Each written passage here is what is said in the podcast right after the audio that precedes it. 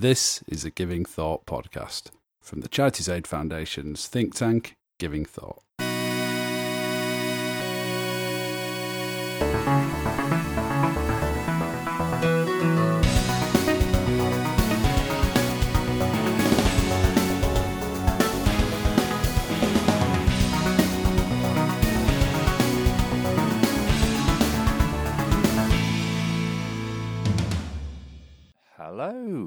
Listening to the Giving Thought podcast. This is the podcast from CAF's think tank, Giving Thought, in which we look at big issues and themes related to philanthropy and the work of civil society. I'm your host, Rhodri Davies. This is episode 38, and I'm very excited to say that this week it is an interview with Professor Rob Reich from Stanford University. Um, now, I've been a big admirer of uh, Rob's work for a long time, and his work's been a, a big influence on me. So I was absolutely delighted uh, to have the chance to to talk to him. Um, and you will probably be able to tell from the tone of the interview, which I hope stays just about the right side of fawning. But we had the chance to talk uh, in particular because Rob has a new book out uh, called Just Giving uh, Why Philanthropy is Failing Democracy and How It Can Do Better um, which I thoroughly recommend as a read to anybody who's interested in, in issues around philanthropy and power and democracy and inequality, because it's um, a real kind of crystallization of, of his work over the last 10 years or so in this area. And there's some, some really kind of important uh, ideas and themes in there. So we had a, a good chat about the book, uh, kind of covering you know what it was that had motivated him to, to write it. Um, perhaps you know why he thought that philanthropy had been poorly served as a as a subject for kind of political theory and political philosophy over the years. Uh, then sort of asking him whether he thought that uh, his book kind of fit into a wider backdrop in which people are starting to to ask more critical questions of philanthropy. Obviously, there's quite a number of other books out at the moment and some sort of high profile criticisms of philanthropy. Um, and then we kind of dug into some of the the um, content of uh, of the book and the ideas in it, um, particularly some of the criticisms that he levels at the the way in which tax incentives for philanthropy work, uh, and the sort of core idea of the book, which is that philanthropy and particularly sort of big donor philanthropy um, has a distorting effect on democracy. Uh, and then, sort of to to round things off more positively, we talked about some of the ways in which these kind of downsides of philanthropy could be counteracted, and it could be made uh, more of a sort of positive force within society. So I hope you enjoy the chat. Without further ado, we'll go straight into it, uh, and then I will be back at the end of the podcast just to do a little bit of housekeeping and tidying up. Okay.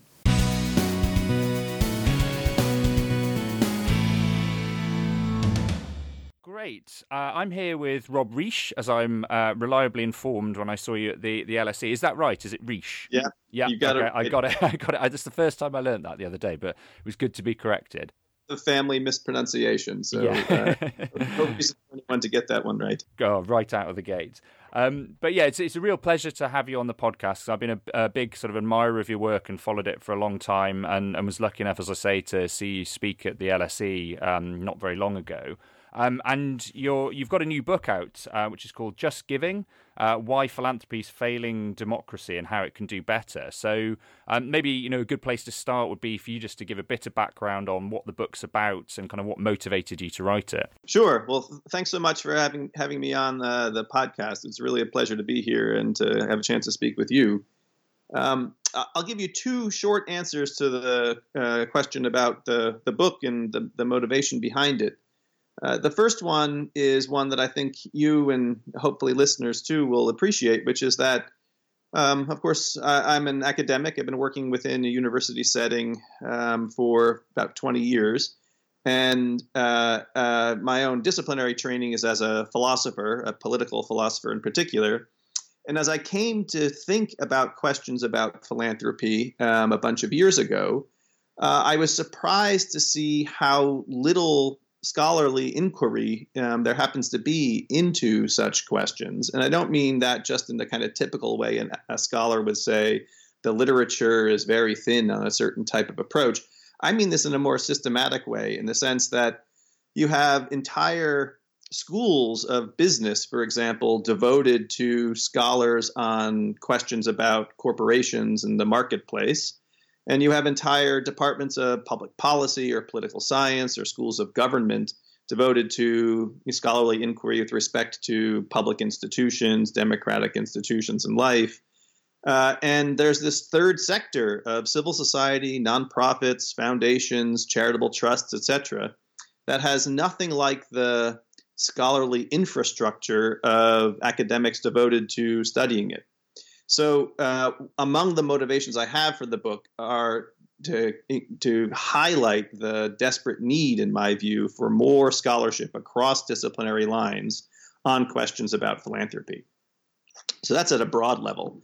Um, the book is really about how to understand the role of philanthropy within democratic societies, and of course, not just descriptively. Let's look at the landscape or historical evolution of the role that charity and philanthropy have played, but rather to try to establish a, a, a philosophical or normative standard by which to assess the actual role of philanthropy. Um, many people who work within nonprofits and foundations are familiar with the language of effective philanthropy or strategic giving. The idea that when you're giving money away, or if you work in a not for profit organization, a non governmental organization, you should have a kind of um, strategic orientation and measurable outcomes. And one way to think about my book is that we have to first understand what we want nonprofits or what we want philanthropy to be effective at merely having a goal and being strategic at meeting it doesn't yet tell us that that's a salutary or welcome function within a democratic setting. We have to know that the goal is something that's compatible with or supportive of democracy. And one of the simple starting places of the book is to observe that big philanthropy, in particular, the activity of wealthy people directing private assets for some public benefit or public influence, is virtually definitionally a plutocratic element in a democratic setting, the effort of people to use the size of their wallet to have some public influence. And one might wonder what the role of especially wealthy people should be in a democratic setting when they're trying to use not their voice as a citizen, but their voice as a donor uh, in trying to bring about some type of public change. And that's one way to orient anyone to begin to question how it is that philanthropy sits in relationship to a democratic society.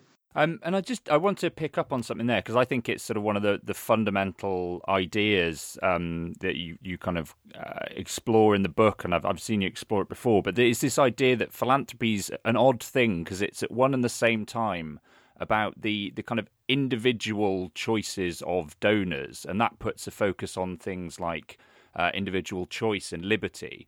But then at the same time, it's become something that is also potentially at an aggregate level, a kind of a systematic means for redistribution within society. But if you think about it through that lens, you're immediately thinking about things like equality and equity and justice. And actually, a lot of the time, the confusion is because policymakers and others sort of switch between these two with little thought but to to kind of the the different mindset that you need to take and a lot gets lost in the middle. Why why do you think it is that that, that sort of systematic thinking about philanthropy as uh, as part of the institutional machinery of our society has had so little attention as as opposed to the kind of individual ethics and morality of philanthropy it's a it's a good question. I'm not sure I have a great diagnosis for why this has been, in in my view, so systematically ignored. I, I guess I'd say that we've tended to um, um, uh, expect that the historical meaning of charity, the almsgiving tradition of providing assistance to the disadvantaged or the poor, has carried over into the present day when all of the emphasis in a lot of current rhetoric, as you point out, on the liberty of the donor or the fact that charity is distinguished and perhaps made especially virtuous by its voluntariness. Uh, that this is an example not of coercive redistribution and taxation, but the welcome efforts of individuals to provide assistance for other people. And so there the emphasis gets placed on the liberty or voluntary nature of the of the donation.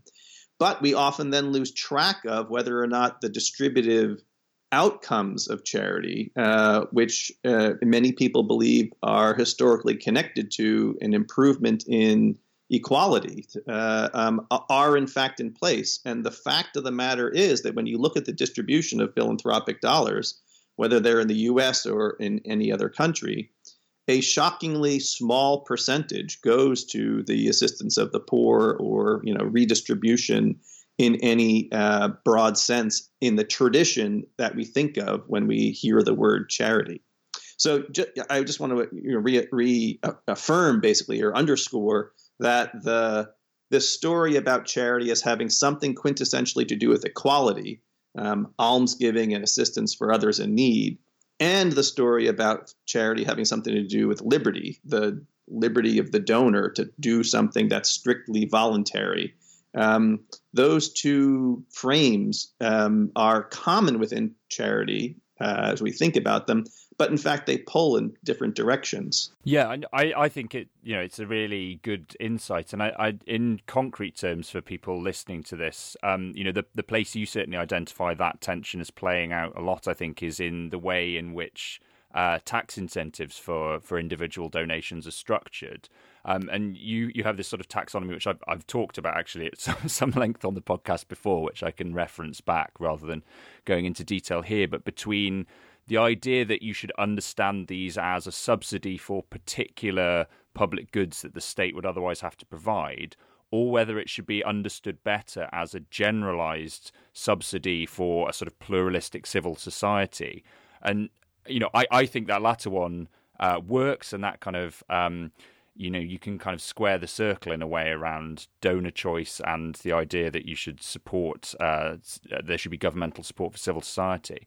But what i wonder is do you think governments actually in practice do view uh, the tax treatment of donations in that way? Or do you think actually most of the time if they're thinking about it at all they are seeing it as a way of getting money from outside that can subsidize or replace public expenditure I can speak more knowledgeably about the situation in the U.S., and so maybe you can fill in um, your own assessment of the answer to this question for uh, for you know the setting that you're you're familiar with in in the U.K. But I mean, in the in the U.S., um, I think the current type of, um, you know, roughly speaking, neoliberal orientation, the sort of multi generational project of the a rise of a, a certain type of conservative orientation has indeed looked to these tax incentives or tax subsidies as a way to shift off of the public ledger um, various types of responsibilities to individual giving and individual donors. So that if various types of social services can be provided not through taxation and through public agencies delivering the services, but rather through private donation and private non governmental organizations delivering the services, this is in certain respects preferable. Having said that, I also want to add, however, that if you look at the history, the legislative history in the United States of the um, the creation of tax incentives for charitable giving and the various ways in which they've been changed over the course of decades, then you'll discover pretty quickly that there's no, you know, single theoretical framework. In fact, it's just a kind of aggregation of small decisions over the course of many years, amounting to a complete hodgepodge of a policy structure. The kaleidoscopic array of nonprofit organizations that are eligible to receive tax incentivized or tax deductible donations in the US is not the product of a single law passed at a certain moment in time to try to establish a nonprofit sector, but rather the aggregation of many decades worth of small incremental changes with no rhyme or reason to them altogether. And right now in the United States, we have what I've described in the book as a kind of anything goes approach to the nonprofit sector, in which, you know, short of actual profiteering or or um, you know kind of self-interested uh, um, uh, um, services, uh, almost any purpose uh, can be described um, legally as serving a a um, the need for a nonprofit sector, and so.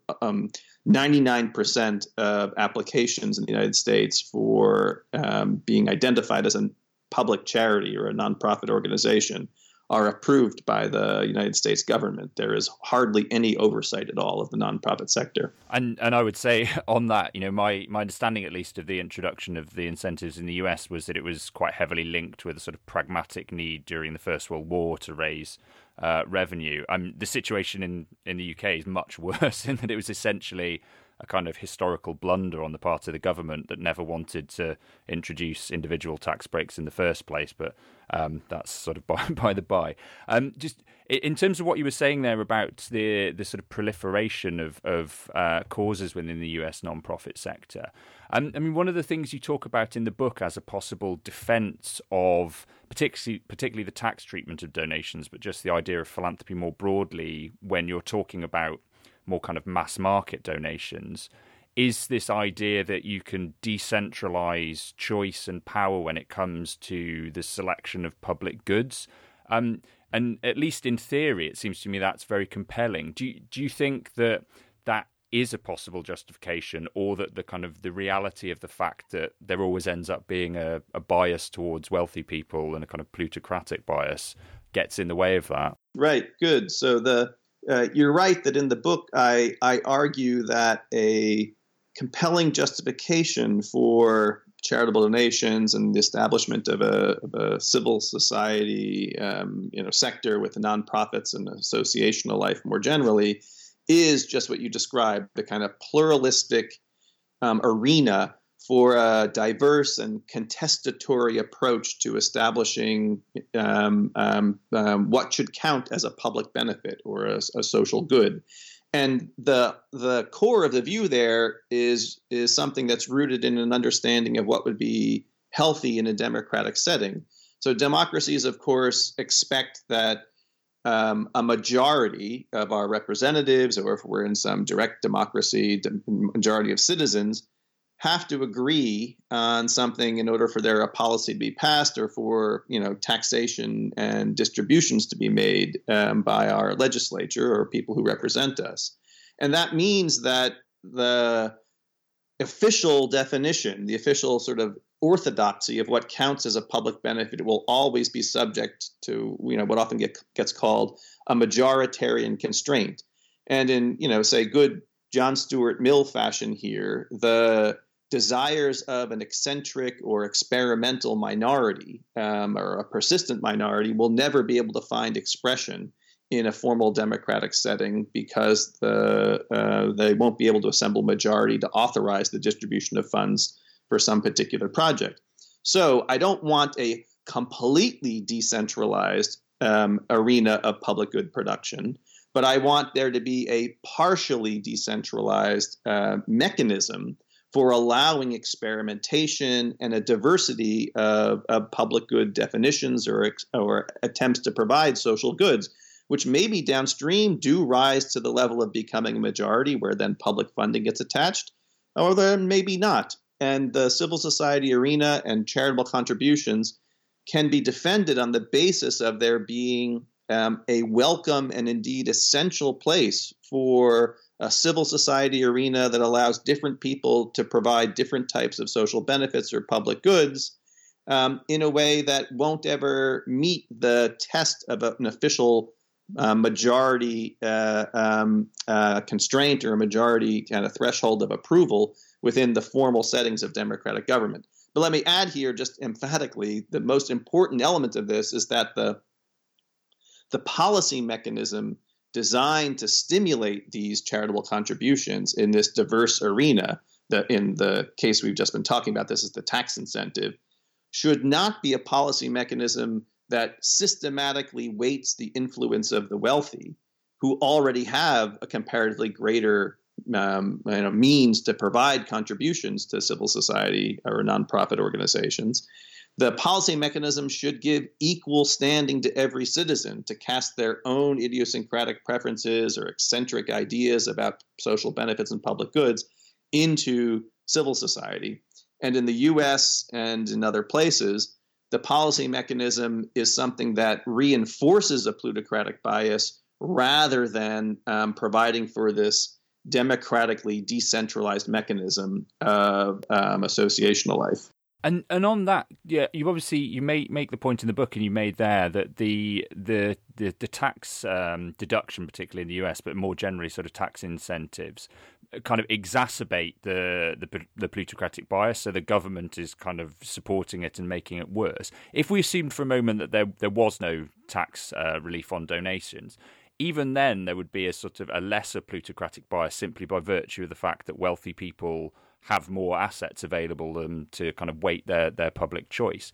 Do you think there's any argument for the government kind of taking, you know, going even further and taking an active role in sort of smoothing that picture out or rebalancing the weighting so that you do get a sort of a genuinely um, kind of consistent approach to people being able to express uh, choice through either through philanthropy or some some other sort of means of within civil society? Yeah, I do think there are. I'd point to two different things um, um, a, a, democratic society can and I think should do to try to smooth, as you described it, the um, the inequalities of resources that then individuals have to deploy for their preferred civil society projects. So, the first such mechanism would be um, to provide uh, um, a, a narrower band of officially eligible um, charitable recipients of, of nonprofit or charitable contributions. So the U.S. has, as I described before, a kind of anything goes approach.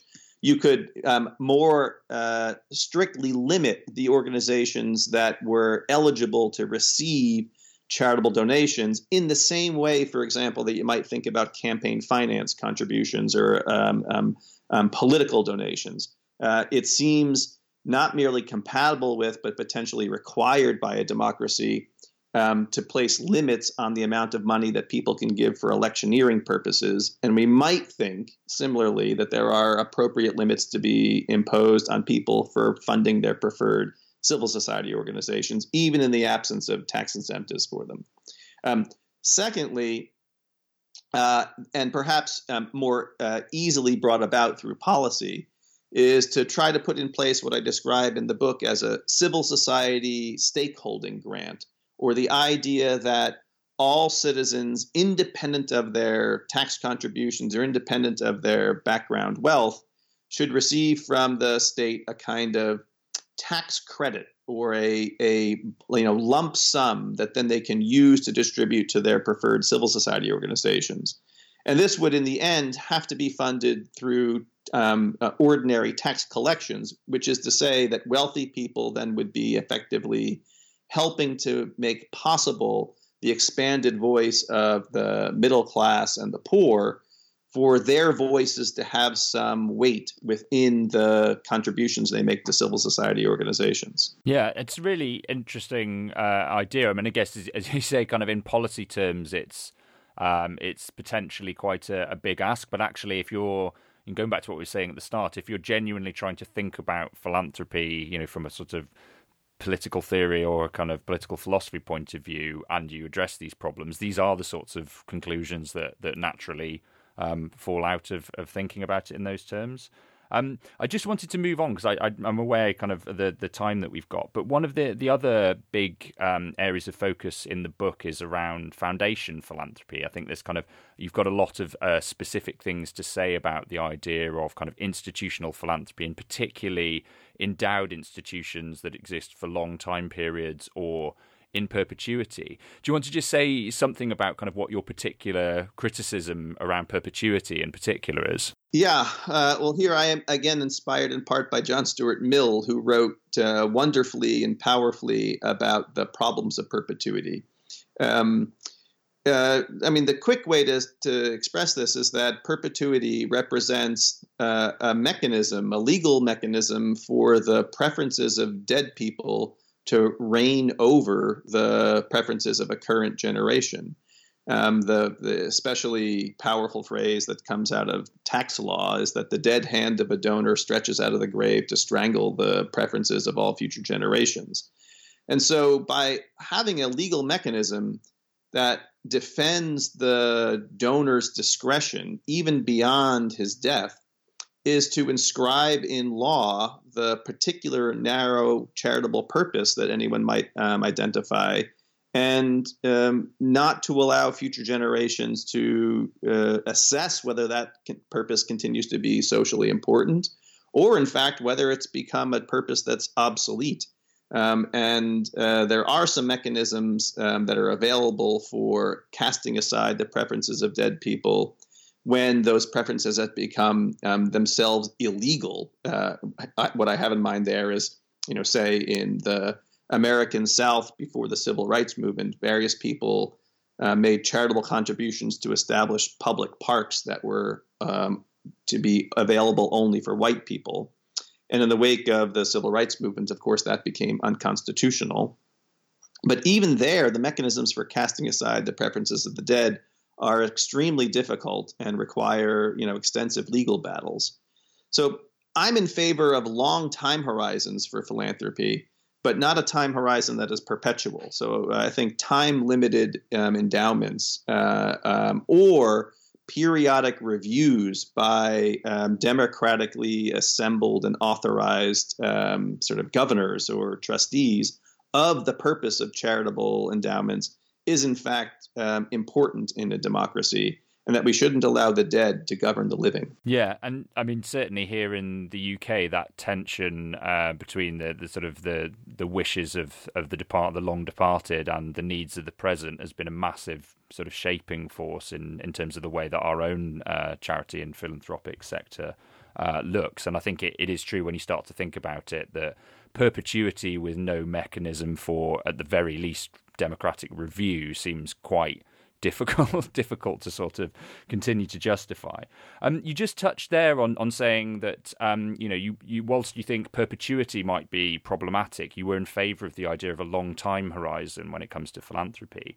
And and this one of the things I really wanted to ask you about was the idea of discovery that you talk about in the book because you, you say there that you know one of the the really kind of arguable strengths of philanthropy, particularly institutional philanthropy like foundations, is the ability they have to experiment and innovate outside of the, the sort of strictures of short term market cycles and political cycles. And, and I certainly agree with that.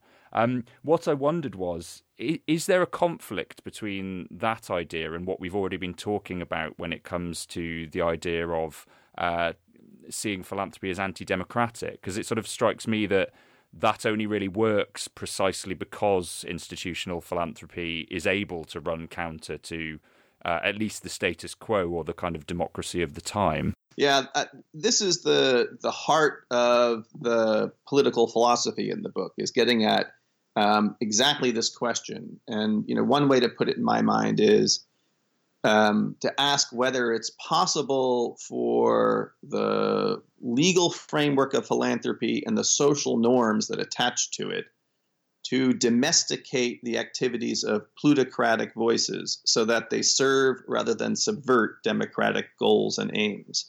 And I mean, let me just flesh that out a bit by saying that, again, definitionally, the activity of big philanthropy is the insertion of a plutocratic element within a democratic setting.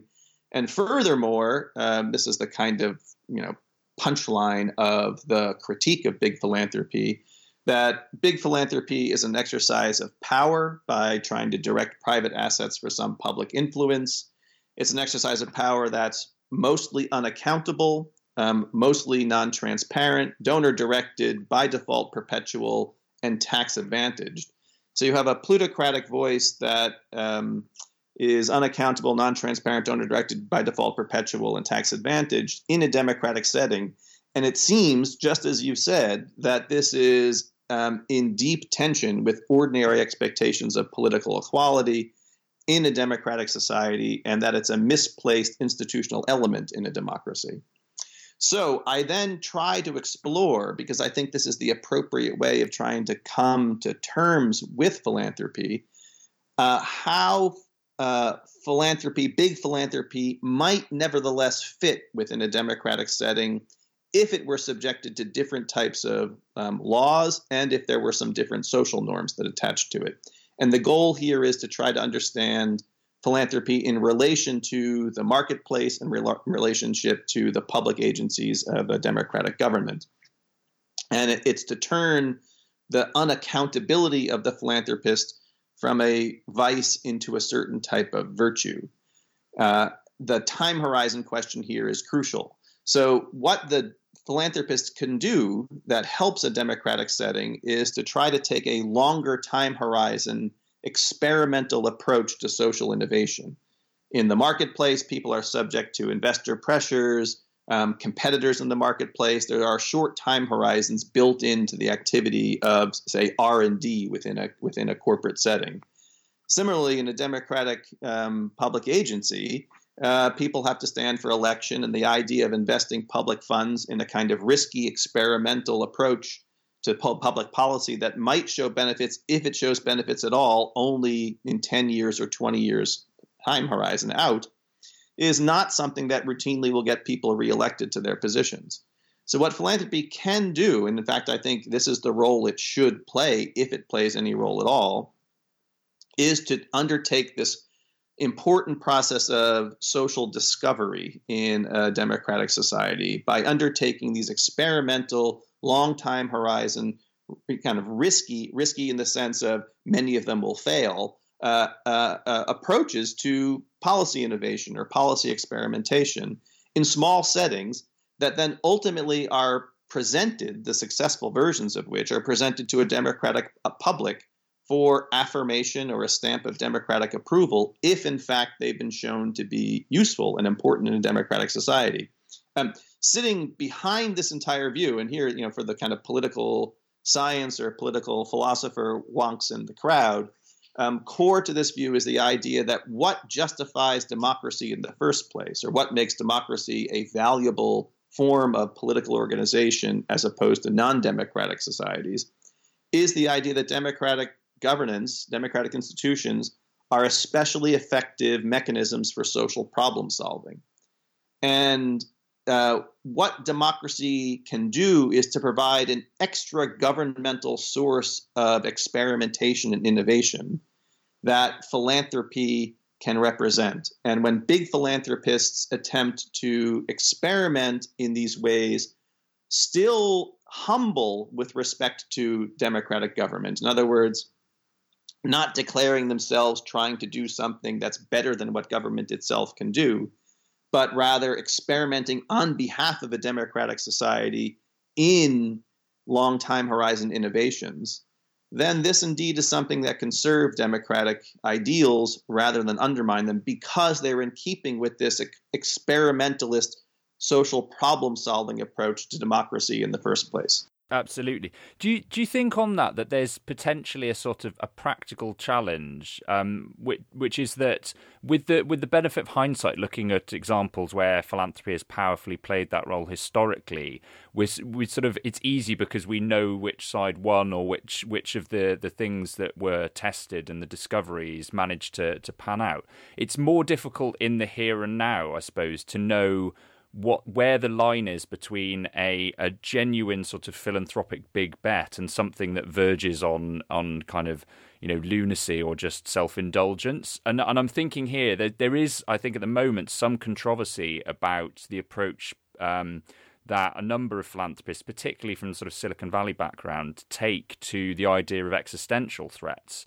Um, you know, and and I do think that you know from a utilitarian point of view, absolutely, there's an argument that if you're measuring things uh, purely in terms of lives saved and you don't see any distinction between present lives and future lives, it absolutely makes sense to plough a lot of money into looking at the possibility of AI outbreak and things like this.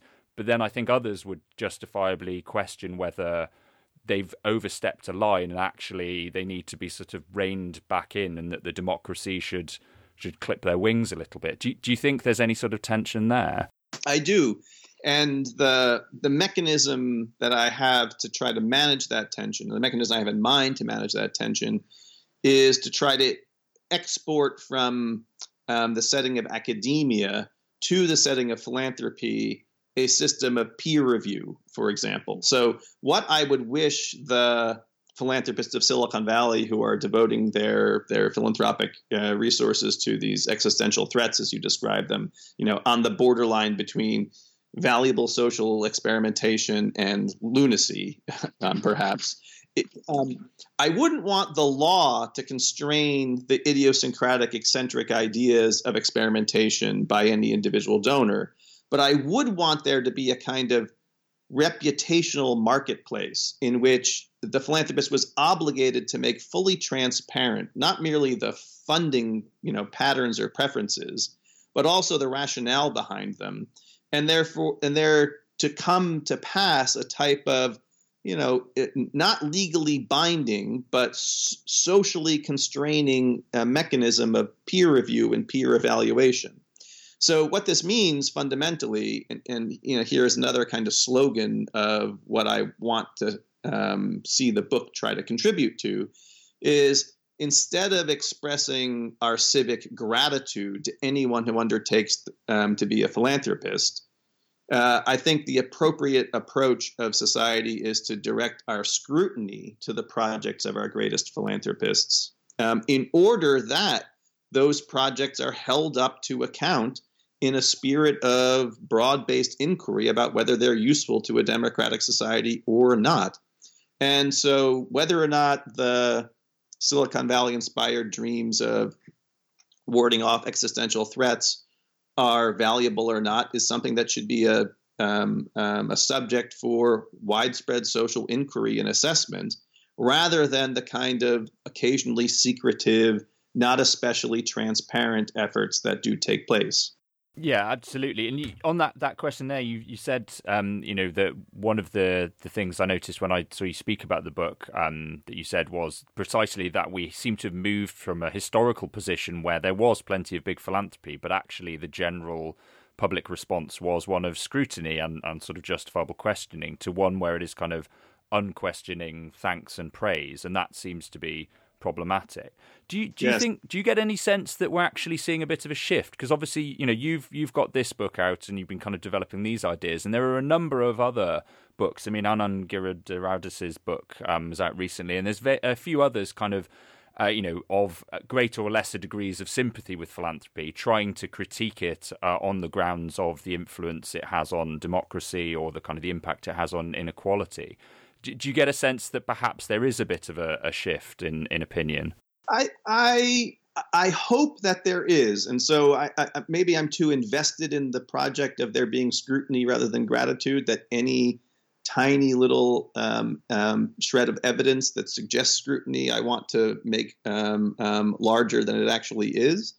Uh, I can speak somewhat more confidently about the U.S. setting than elsewhere, and while we do see uh, an increasing amount of um, criticism from certain quarters, the Anand Giridharadas book is a good example of it. I still think, in general, that the social attitude is praise and gratitude, um, uncritical or, or uh, um, automatic praise and gratitude. Um, and you can see this in the general reaction I think that most people have to Jeff Bezos' announcement about his $2 billion he's going to begin to give away. Um, the fact that 10 years ago, um, Bill and Melinda Gates are the people of the year on Time magazine.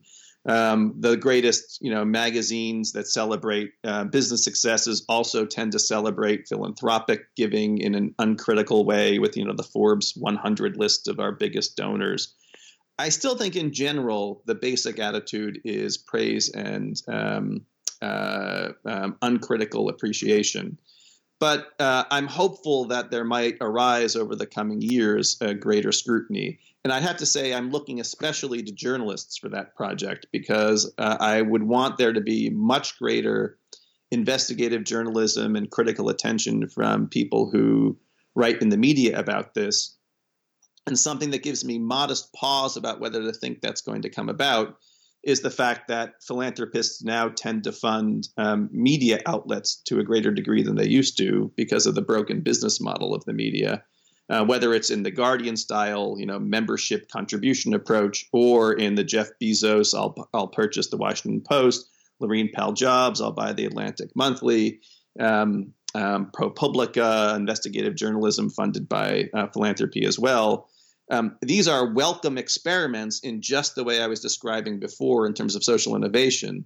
But will it be the case that investigative journalism, as it were, bites the hand that feeds it by directing greater scrutiny to philanthropy? um, that remains to be seen. And I think that's an absolutely fascinating topic. I'm, I'm not going to go down that rabbit hole just at the moment because we'd be here for ages. But I should just flag up that actually I've uh, just lined up a subsequent episode of this podcast to talk about exactly uh, that issue. So it'll be yeah, really kind of interesting to take those ideas on. Um, just as a follow up to what you were saying there, I mean, obviously one of your ambitions and hopes is that there is a kind of wider acceptance of the need to scrutinize uh, philanthropy, and that might come from uh, journalists and it might might come from sort of policymakers. What what is your sense, or what has the reaction been so far from people within the world of philanthropy to the ideas and critiques that you've put forward, either individual philanthropists or kind of foundation leaders? Do they seem you know, generally to feel like there's something in them that they should be taking action off the back of them? I'd say uh, I get a, a couple different reactions from people who work within foundations but aren't the initial donor, so not the founder of the of the philanthropic entity, but the, the program manager, the program officer. I think anyone who's been in that type of position r- realizes the strange, unaccountable power that they have, um, and the world in which they operate is one, you know, as most foundation people um, observe at some point or another, that you know, one on one day you're working in the the nonprofit sector trying to raise money for your organization, then you you go to the other side of the um, the field, so to speak, and you begin to give the money away. And overnight, you become a better looking, funnier, and you know smarter person. Um, and everyone is organized to try to extract money from um, the purse that you now have uh, uh, um, access to. And a program officer who works in a foundation and recognizes the strange power and unaccountable power that comes along with that role. So I, I find that when I speak to people who work in foundations, they um, uh, appreciate that I'm giving expression to something that they've often felt. Now, do they want more scrutiny? Do they want even more um, you know, regulation? There, I think the attitude is much more mixed. Um, you know, the fact of the matter is that working in a foundation is an especially comfortable type of social role. You get all types of social appreciation. You are someone who dispenses benefits to organizations that are desirous of them. And um, you know who doesn't like being better looking um, funnier and uh, smarter in a social setting um, even if that's an unearned uh, set of attributes. So i get much more defensive reactions from some philanthropists who are the initial donors who i think appreciate gratitude rather than scrutiny and then still others, I think, are happy to have a broader conversation. I mean, here I'm speculating, but sometimes I think that especially wealthy people, perhaps um, even more especially once they create a foundation, have become accustomed to a social environment in which people defer to them or say yes to them rather than give them honest feedback. And um, some of the people I've encountered in big philanthropy um, rather than being defensive, they view the kinds of questions I ask as a, an honest um, and welcome beginning of a conversation. And uh, having philanthropy taken seriously by scholars rather than ignored is itself, um, for some people, a welcome thing. Um, I'll give you a g- good example of this. In two weeks, I'm going up to Seattle to give a talk about the book and I'll be joined in Seattle by Jeff Raikes, who was the CEO of the Gates Foundation for a number of years. He's currently the chair of the board of trustees at Stanford University. And I've had a number of conversations with him over the years when he was the president of the Gates Foundation and um, in the years since then. And he has been uh, um, an, uh, a welcome interlocutor on these questions. And the fact that he's um, appearing with me on stage in his backyard in Seattle, I think is a sign about the attitude that some big philanthropists have about the kinds of questions I'm asking. Well, that's that's very encouraging to hear, and uh, yeah, sounds that'll be a very interesting conversation. Um, I just I'm aware that we're in danger of going long, so I just want to kind of wrap things up and ask you, you one final question, which is um, something I came up during the the talk you gave at the LSE, and I'd imagine it's a question you've you've sort of been posed many times. But the the subtitle of your book, obviously, is "Why Philanthropy is Failing Democracy and How It Can Do better." Um, but in to, in some senses, at the moment, we're at a point where a lot of people would argue that um, democracy itself, and particularly liberal democracy, is going through a crisis or even arguably failing.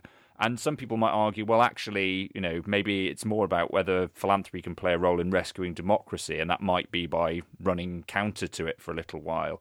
Do you do you have any sympathy with that, or do you think that's a sort of dangerous road to go down? Right.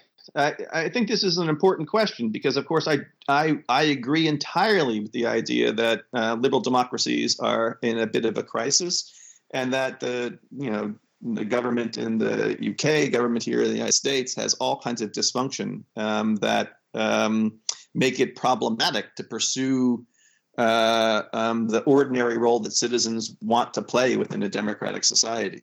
Uh, so I'd point out the cosmetic or surface level tension behind the, the idea that what plutocrats, plutocrats can come to the rescue of dem- democratic societies, um, as if um, the history of wealthy people um, in democratic settings was to reinforce democratic norms. Um, I, I, don't think history bears out that uh, that uh, um, suggestion at all.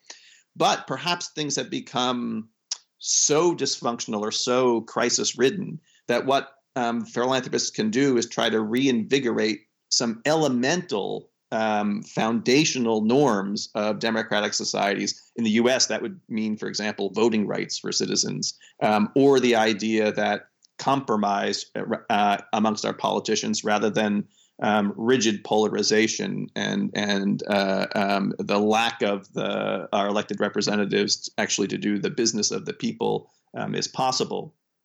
Um, so I'm open to the idea that philanthropists could indeed try to contribute to the revival of liberal democratic norms.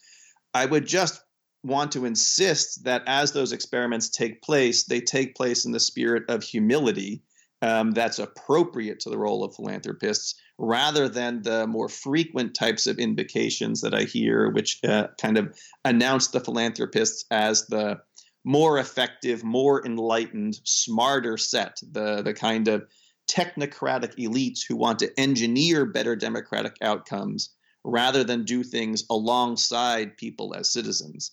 So, I, what I have in mind here are things like the funding of grassroots organizations, the willingness to um, um, um, empower people whose voices are currently less frequently heard typically what we see in big philanthropy is the um, amplification of the voice and the preference of the donor not so much the amplification of the voices of the um, dispossessed or the unempowered. And perhaps that's a way in which philanthropy could play a welcome role now is by lifting up the voices of those who aren't heard rather than um, making louder the voices of those who are already heard plenty enough and I, I mean, I think you know, there's there's a few interesting things happening there around things like participatory grant making and citizen grant making panels. Just that whole idea of actually, you know, genuinely giving away power, not just uh, money or wealth when you when you come to philanthropy, uh, it, it is obviously very compelling in theory. I think that's often what's missing in practice. Right. Anyway, I, I will let you go now, Rob, because I realise I'm in danger of running long. It's been an absolute pleasure to talk to you. Um, so much for having me. No, well, thanks so much for, for coming on the podcast. It's great to uh, have an opportunity to chat about uh, all these issues that I think are absolutely fascinating, and I could keep going all day. Um, I hope everything goes well with the the promotion for the book, um, and you know, hopefully, perhaps we can catch up again at some point in the future. I'd welcome that. Uh, thanks so much, and uh, I'll hope to see you again in the future. And I've learned a bunch from you as well, so I want to thank you for all your many contributions to this discussion. Okay, well, I hope you enjoyed that conversation. Um, I certainly did, uh, as I'm sure you could tell. Uh, you know, it was wonderful to have a chance to talk to to Rob uh, about issues that I've kind of been thinking about for the last ten years or so, and as any listeners to the podcast will know, I'm sort of endlessly fascinated by.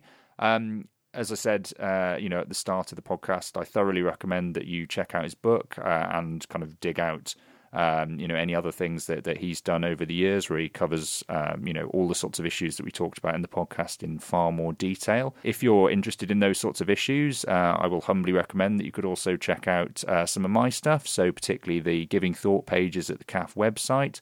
Uh, or if you like things in bite sized chunks, you can follow me on Twitter at Rhodri underscore H underscore Davies. Um, if you've got ideas for topics along those lines or others that we could cover in future episodes of the podcast, or people I could interview, uh, drop me a line at givingthought at cafonline.org. Other than that, uh, like, subscribe to the podcast, tell all your friends about it, and I will see you next time. Bye.